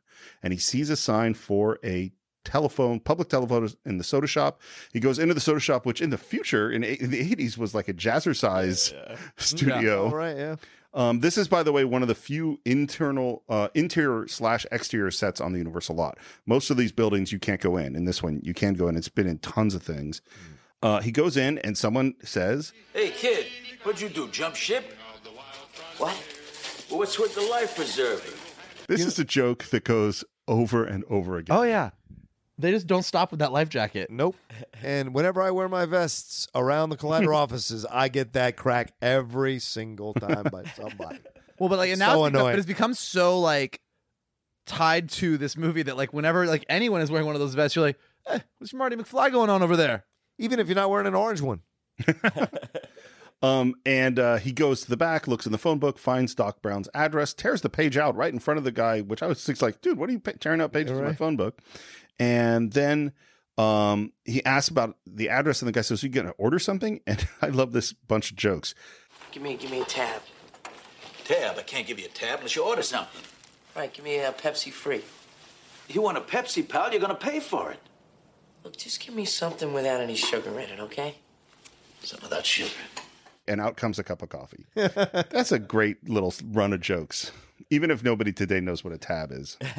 That's true. But I don't think like this movie. Free. I also like. Uh, there's this one moment when he's is in the phone booth ripping on the thing, but like he's got his little digital watch that beeps. Oh. And there's this moment where the the guy running the diner like looks at him funny, and it's like it's a really great thing. Like we talk about this a lot in movies. Uh, you know, it came up. Uh, you know, with Captain Marvel and the whole like, should she know what a flannel is? Like, like when you're really when you're really on top of your game with your writing, and they really are. They thought of every single thing that he would have on him or that he would say or that he would do and they're like what's everything that would be incongruous? What's everything that wouldn't work that people wouldn't know? And they just and that's that's where you get all of these great jokes and it just doesn't stop. Yeah. like they ne- no like like there's there's a lot of movies that come out today where they would have somebody in a vest like that and just it wouldn't occur to them to have anybody remark on it. And they just have everybody remark on it. It's so I, I just I'm just so in awe of the screenplay. Not because of like the de- the beautiful dialogue and not because of like depth of character or huge meaning or anything, just of like this is tight and hard to do. And he sits down next to someone who we don't exactly see and then we hear Hey, McFly. and there's a perfect turn in sync because he's sitting next to his dad. His dad. Well, and even like leading into it, They're in he the gets, same position, He gets right? frustrated. He's so stressed out. He sort of leans down and he puts Yep. his hand on his Yeah, head. that's right. And so even before you hear you get Hey McFly, they are in matching poses, father and son. And then when you hear it and they both turn together, it's And there's there's young Biff and we basically play out the same scene. Yeah. Except now it's about homework. Oh, hey, Biff. Hey, guys. How are you doing? Yeah, you got my homework finished, McFly? Uh, well, actually, I figured since it wasn't due till Monday. Hello? Hello? Anybody home? Hey, think, McFly. Think. I gotta have time to recopy it. You realize what would happen if I hand in my homework in your handwriting? I'll get kicked out of school. Uh, You wouldn't want that to happen, would you? Um, and young Crispin Glover, man, his what he does is just crazy. and Marty McFly's face. I mean, Michael J. Fox's Oh, yeah. face for this whole scene is great because like it just there's there's not really a change in his face. He just has this like wide-eyed like what is happening and it doesn't change. He just like for the entire scene he's just like what? It's amazing. Well, and this is why, like, Michael J. Fox is amazing. He deserved being this huge star at this moment. He is so good and so funny and gets the tone just right, unlike Eric Stoltz. um, and and again, we get another life preserver joke, and uh, and then they the Biff and his gang. By the way, Billy Zane is one of the guys in the gang. Yeah. And Casey. Casey Siemaszko. Oh, really? And then Who's there's the pugilist in Young Gun. And then there's the Your third friend guy. Billy Zane. um, and they head out. It's a really nice two shot with uh, George and Marty sitting in the foreground, seeing the guys leave in the background. And then we cut to this shot, which is exactly how you don't do things, which is that you have the profile of George, and Marty is totally obscured behind him. Oh, yeah. And then he slowly peeks out from behind George's profile in this with this completely stunned, bewildered expression on his face. It's amazing. What? You're George McFly. Yeah, who are you? And just as as as George is going, what, what are you staring at me? And just as he starts to talk about him, up comes Goldie. Why you gonna let those guys treat you like that? Well, they're bigger than me. And Goldie says, if you let people treat like like that now, they're going to be taking advantage of you the rest of your life. Yeah. Look at me. You think I'm gonna spend the rest of my life in this slop house? Watch it, Goldie. No, sir. I'm gonna make something of myself. I'm going to night school, and one day I'm gonna be somebody. That's right. He's gonna be mayor. Yeah. By the way, one thing the eighties the eighties are so good at casual racism, but like which is like it's like True. That is which a is quote. That's- well because it's like It's true. It's like it's it's one of those things like obviously like that's the setup for the joke, and then you Yes. know well the colored guy's never gonna be mayor, and you're like I am gonna be mayor. You'll see, but you're like it's this thing where we're like. Okay, it's the '50s, so we're gonna establish that racism's a thing. But it's like it's like friendly racism. Like you're you're just my buddy, you're my boss. It's okay, and you're like, Yeah, because the coffee shop owner says that. That'll be the day. right. By the way, I love that coffee shop owner. He is a He's perfect great. character He's actor. great. And again, like not, I'm not knocking on Back to the no, Future. no. Like it is what it. But it was. It's one of those differences of the way things like you don't. That doesn't happen. You don't Yeah. do that in movies anymore. Here's my question, and this goes into time travel rules. I knew you. I knew. By the way, I knew when I was watching the movie, preparing for this, that you were going to say what you're about to say. But please go. Well, well, so did does Goldie decide to become mayor because Marty gives him the idea? That's how it appears in this scene. Yes. except that all changes in Back to the Future time travel rules affect the future. Therefore, in the future, he shouldn't have been mayor because Marty had never gone back in time He's right. to tell him that. So when we're in Hill Valley in the beginning of the movie, you see that Goldie is mayor. That's why Michael J. Fox says it. But when Michael J. Fox goes back and says he's going to be mayor, and he's like, "Yeah, I am going to be mayor," that's clearly where he gets the idea to be mayor, which never would have happened If in the hadn't gone back in timeline time. where before Marty went back in time. So here, let me let me give you a different example. If you look at the clock hmm. tower um, in the beginning of the movie, there is no hole where Doc's foot slipped through the clock tower where it broke. And when you go to the end of the movie, that hole is there because the future has been changed by things that were done in the past, just as Marty's parents were changed. But Goldie was already mayor in the previous timeline. Therefore, Marty Oh. didn't change him to be mayor. Yeah. And Chuck Berry and Johnny B. Goode clearly exist in the previous timeline. So he Chuck Berry couldn't have heard Johnny B. Goode from Marty. So I have two answers. Yes. One One, is it's a movie. One is well, one is one is the setup is so good. Like, and this this does happen sometimes. Like sometimes when you're writing something, you go you go okay. Because like these guys, to your point, if they figured out that the clock tower doesn't have the hole in Right. first 1985 and it does, they clearly thought this through and knew what they were doing. Yes. So a sometimes the joke is just worth it. Yep. And in Yeah. both of these cases, Marty saying that's going to be mayor. Yeah, I am going to be mayor, and the Johnny B. Goode stuff. The joke is just good enough that you go, we're going to do this because it's good enough. The other thing, the pseudoscience time travel, Sure. is that when you've dealt with multiverses and other stuff and you've read a lot of comics sometimes things can happen in both timelines but in Right. different ways so uh, my the way that i just justify it in my nerdy time travel canon is that um in the original 1985 johnny b goode got written in Yep. some other way and goldie at some point decided he was going to be mayor Who we knew was ambitious and working hard and going to night school. marty already. mcfly Yeah. coming back in time changed it slightly Right. and so some things he changed drastically His parents. like his parents and some things just maybe happened a little faster like I'm fine with this. yeah It's, yeah. it's funny. Like there's by the way i love that we're like "Eh, let's talk about science Rocha's face right now is like yeah okay time travel No, yeah, I know. What's, what's a big deal? he could he could have been mayor in multiple timelines. So Sure. it doesn't matter if he mentioned it or not. It still could have occurred anyway. I would say it's, But I appreciate all your exchanging long words about it. like I really did. And you're right. I think you're right. Sometimes the joke is worth it. sometimes the joke Sometimes the joke and is good it. writing means you can get away with it. yeah.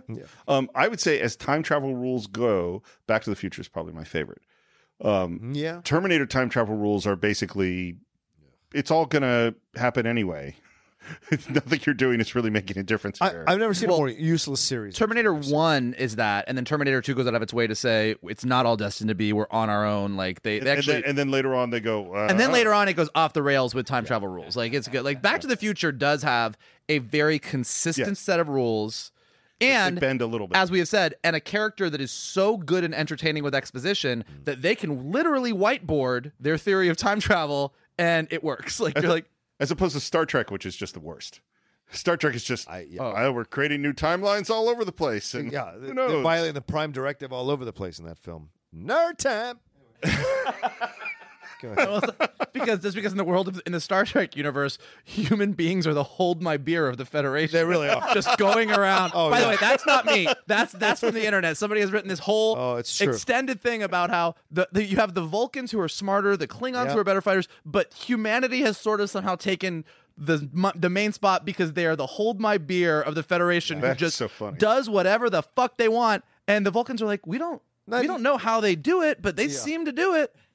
Well, that is, I, you Not know, even a human American humanity. Let's be real. Even Chekov is an Americanized version of a Russian. So it's American humanity that says, hold my beer. Well, it's funny that you say that because it just this is geeky, but at the very beginning of Kirk and Spock, Kirk Kirk beats Spock at chess, at Yeah. 3D chess, which he does regularly, and it's just what you said. Wait, I'm way smarter than you. Yeah. Why do you keep beating me? Mm-hmm. And it's because Yeah, there's the it, it is. If you look this up on the internet, and this is a sidebar from Back to the Future, but it's it's very entertaining because this guy literally it's something along the lines of he's like the Vulcans are talking, someone else is talking to the Vulcans, and the Vulcans are like, look. They we told them not to blow up the warp core so they blew up the warp core and that somehow sent them into an alternate timeline.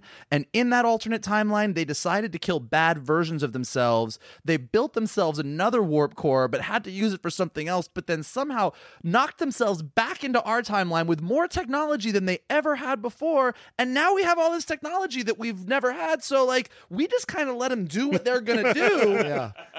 because we assume they're gonna just blow themselves up at some point. Yeah.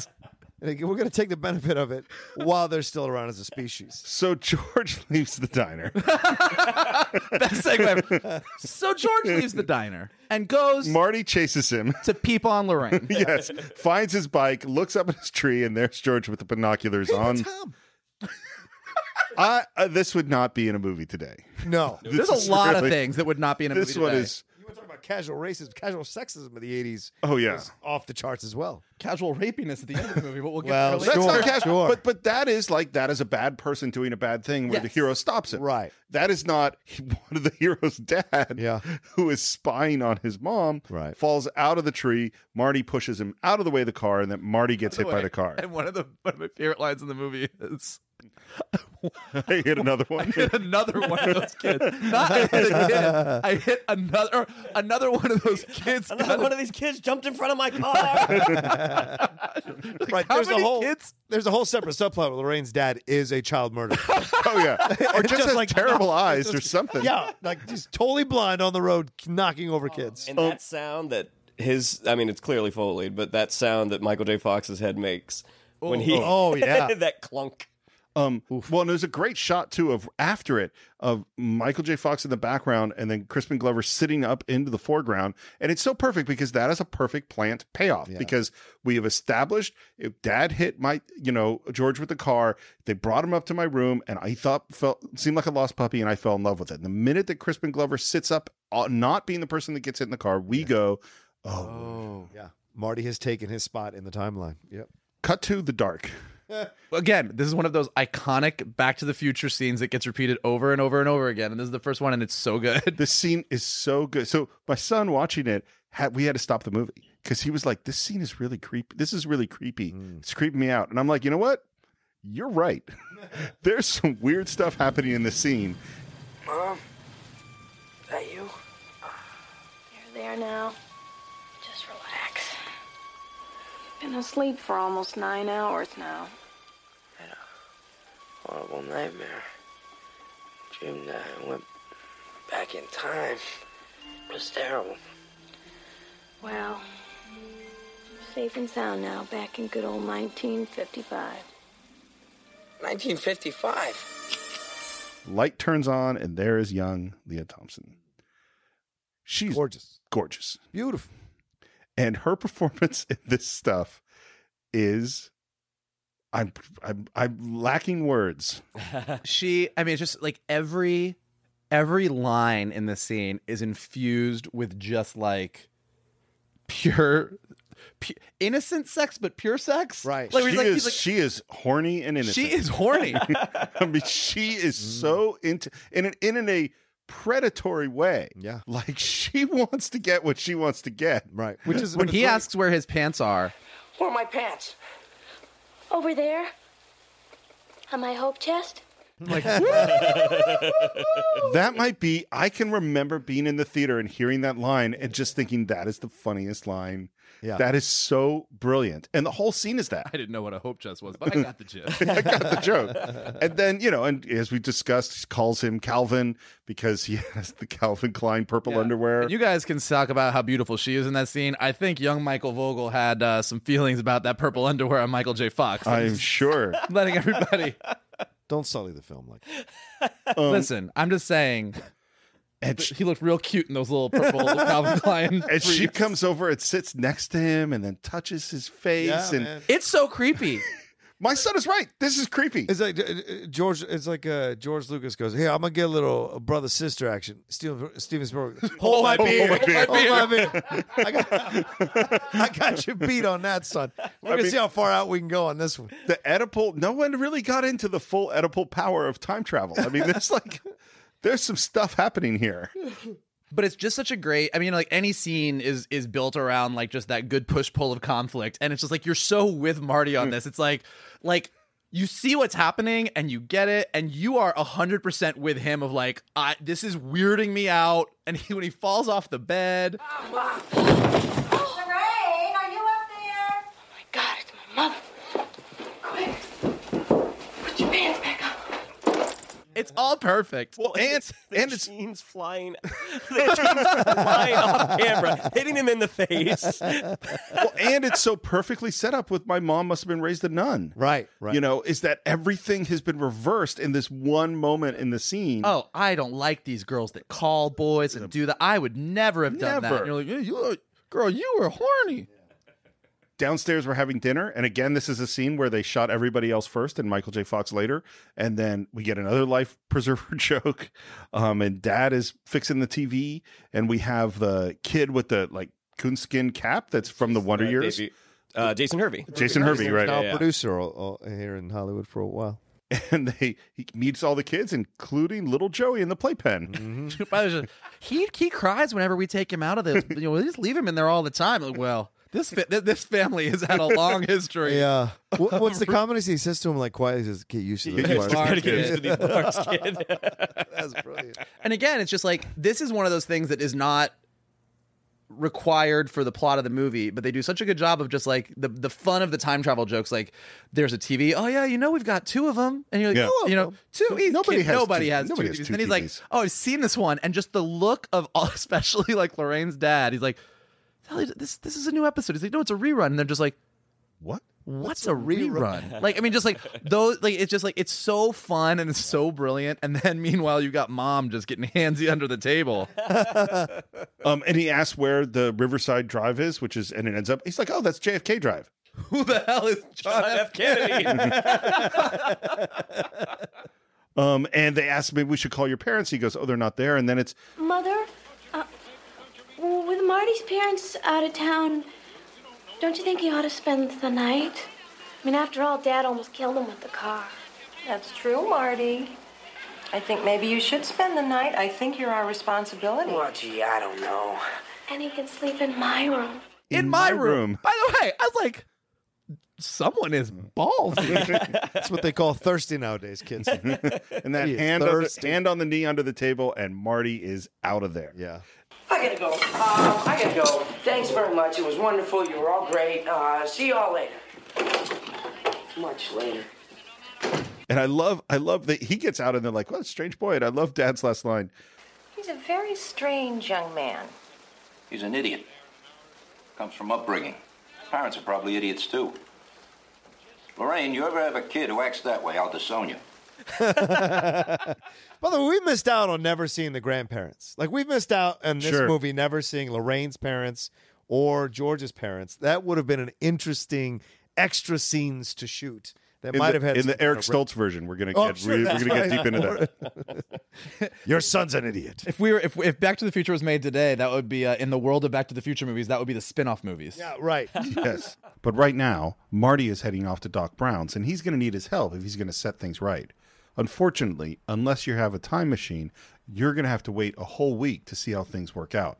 Because this is it for part one of our exploration of Back to the Future.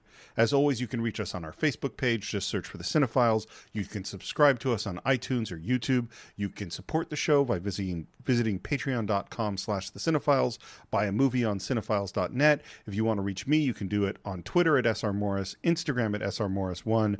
Rocha, you can meet at the Rocha Says, Michael at MK Toon, and Shannon at Shannon underscore McClung.